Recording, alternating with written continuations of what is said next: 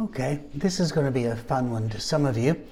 Interesting, a glimpse into another world. But for a lot of you, this is a real ongoing issue.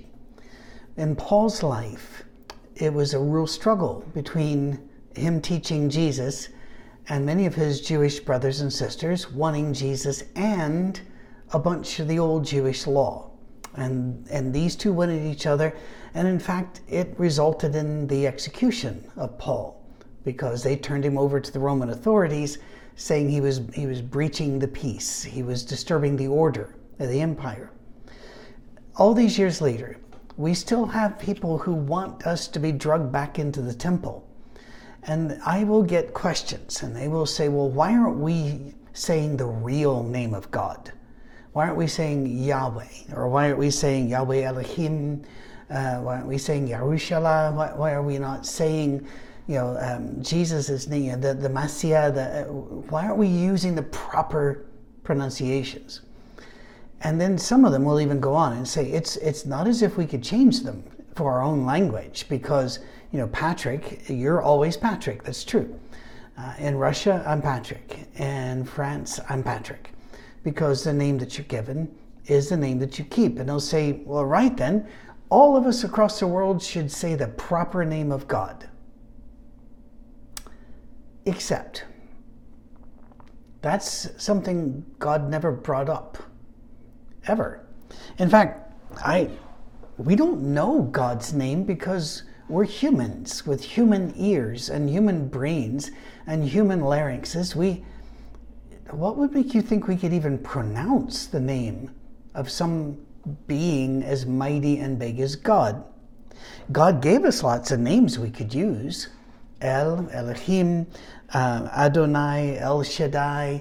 There are many names that he's given us, but he has not said, this is the name and you have to use this, the name. Jesus is even called by other names. Lamb of God, Wonderful Counselor, Prince of God, Mighty Peace. You know many of these. And by the way, Jesus even called himself Father at one, he called his Father, Father. He also called him God. He also called him Abba. So Jesus didn't feel like there was one true name that always must be used in referring to God. So is there a real name? We assume that there is because we have real names. And there's really no basis to believe, however, that God has only one name that he likes. It's he who inspired the writers to use all those other names, by the way. It wasn't just the writers making things up. Sometimes they might have done that, but you keep looking and he keeps giving all of these names and answering to them. He answers to them. By the way, those who don't know Hebrew should be very, very careful in insisting on proving things by it. Just a word to the wise. Yahweh is not the true name of God. In fact, it is an artificial name. It is a name taken from what's called a tetragrammaton, four consonants rammed together. Hebrew did not have vowels, and then it uses little diacritical markings to help you pronounce things, but those didn't even show up for the longest time. They weren't in use during the time of the writing of Scripture. And so you have these people that'll say, it's Yahweh. No, it's four consonants. And they were so afraid of mispronouncing his name that they didn't pronounce it.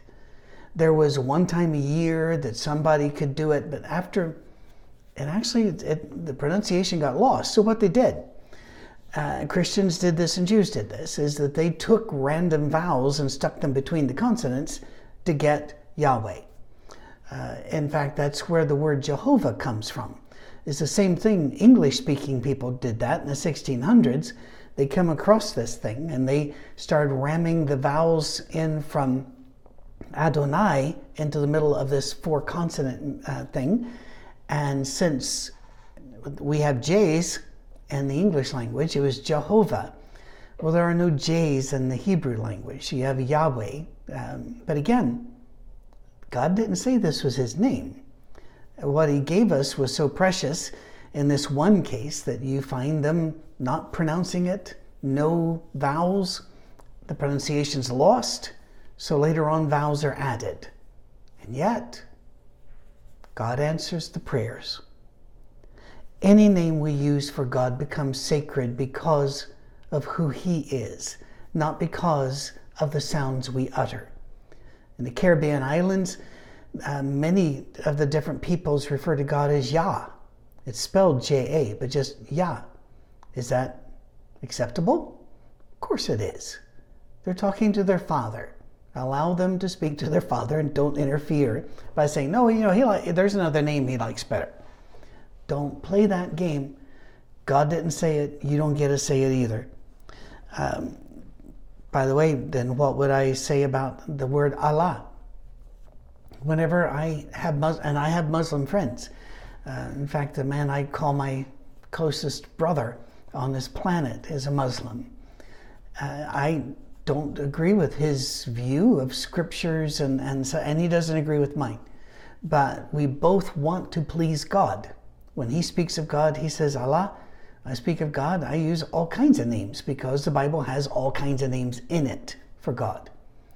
But do I think, well, then he's talking about some other God? No, I think he's trying to approach the supreme being of the universe. And so he has a name that he gives. By the way, don't write in and say the word Allah really was a moon deity. Words change, people change, and if you start following that rabbit trail, you're not going to enjoy where you end up. All right? So my wife calls me sweetheart, and everybody that knows me knows I'm probably not sweet and I might not have a heart.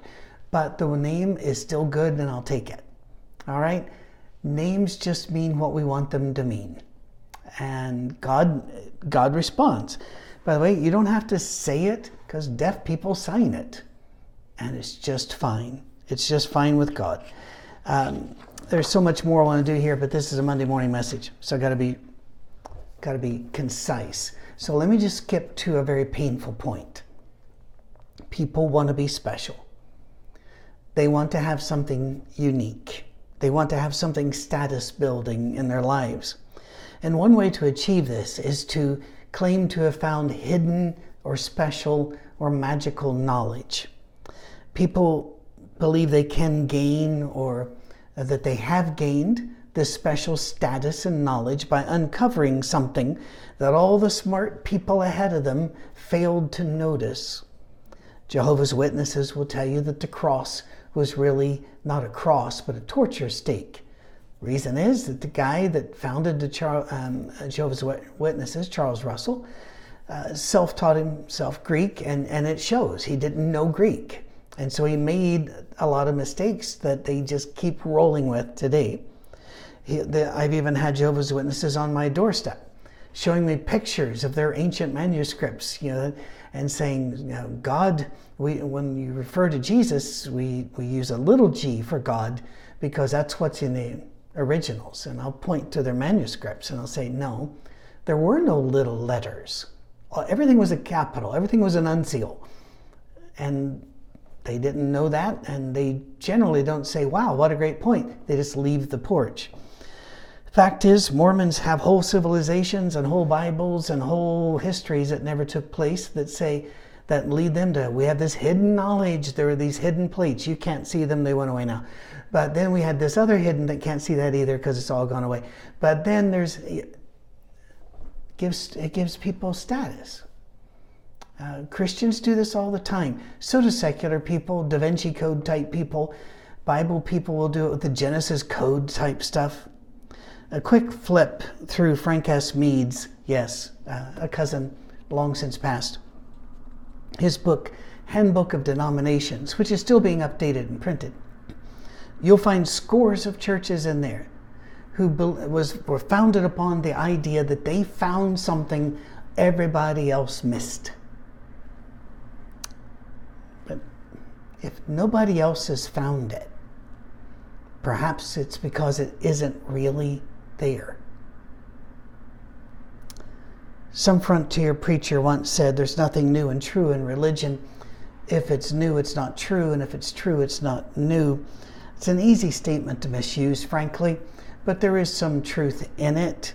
There will always be those who try to Da Vinci Code the Bible, find hidden doctrines, secret passages, lost books. There are people that have made an entire career over finding one phrase about angels or demons in this area, or one little prayer uttered by this other guy here.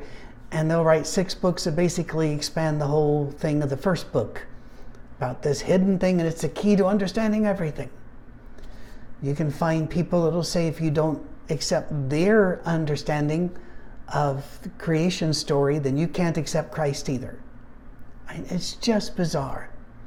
People want to have status. They want to be special. They want to have that special, secret, hidden thing. And that's always, it's sad. Some will even say they are conspiracies. It's a conspiracy that changed worship from a Saturday to a Sunday. It's a conspiracy that did. Conspiracies, generally speaking, don't exist. Or if they do, they don't exist for long because somebody always talks. And to talk about conspiracies by established religion, or the male-dominated society, or the Catholic Church, or the Academy of Country Music Artists, whatever you want to do, generally shows that you don't really have a historical argument to make. A lady that used to attend a church where I served would still come to my office every so often to try to evangelize me into saying the Hebrew name for God and the Hebrew name for Jesus and the Hebrew name, and she would even say Amin instead of Amen or Amen at the end of a prayer. It had to be Amin. You have to say these things or God doesn't like you. I asked her, I said, then why are parts of the Bible not written in Hebrew? Like in the Old Testament, there's Syriac, there's Chaldean. And in fact, why is it then that when the Word of God was preached in Acts chapter 2, everybody heard, quote, in their own language in which they were born? So, not Hebrew. They learned the other language. And by the way, Johns aren't always John no matter where you go. That's Patricks aren't always Patrick, because John can be Owen, Ian, Juan. It can be all those others. God's name moves within everybody's different tongues. But the visits to that lady they were a favor to me, because it made me think about what my religious tribe looks like to those outside whenever we talk about that we have found this and we have discovered this. Have we really? Maybe. We should just get our eyes off of the idea of this new knowledge that'll make us special. And maybe we can just look at Jesus. Maybe we can just focus on Jesus. Maybe we can try to live like Jesus. That'll elevate your status, all you need it. That'll make you special. You already are special to God, but maybe it'll make you feel specialer and make you special to others as you love them with the love of the Lord. It won't be as dramatic as claiming you have found secret codes to the end of the world or the like, but be more effective. It'll be more true. My kids don't call me much anymore, and the reason is I trained them to be independent. And they do call me. I call them, and we text more than call. It's 2022. And we are very open and we love each other very, very dearly, and I don't care what they call me. My daughter calls me Dad. My son calls me Da. My wife calls me Sweetheart, sometimes Patrick. She never uses my full name. I'm never in that kind of trouble. My mom calls me by a different name, and I call her Mom or Love. And guess what? It's fine. Because no matter what you call God, at least you're calling Him. Have a blessed day. You already are special. You don't need anything else. Cheers.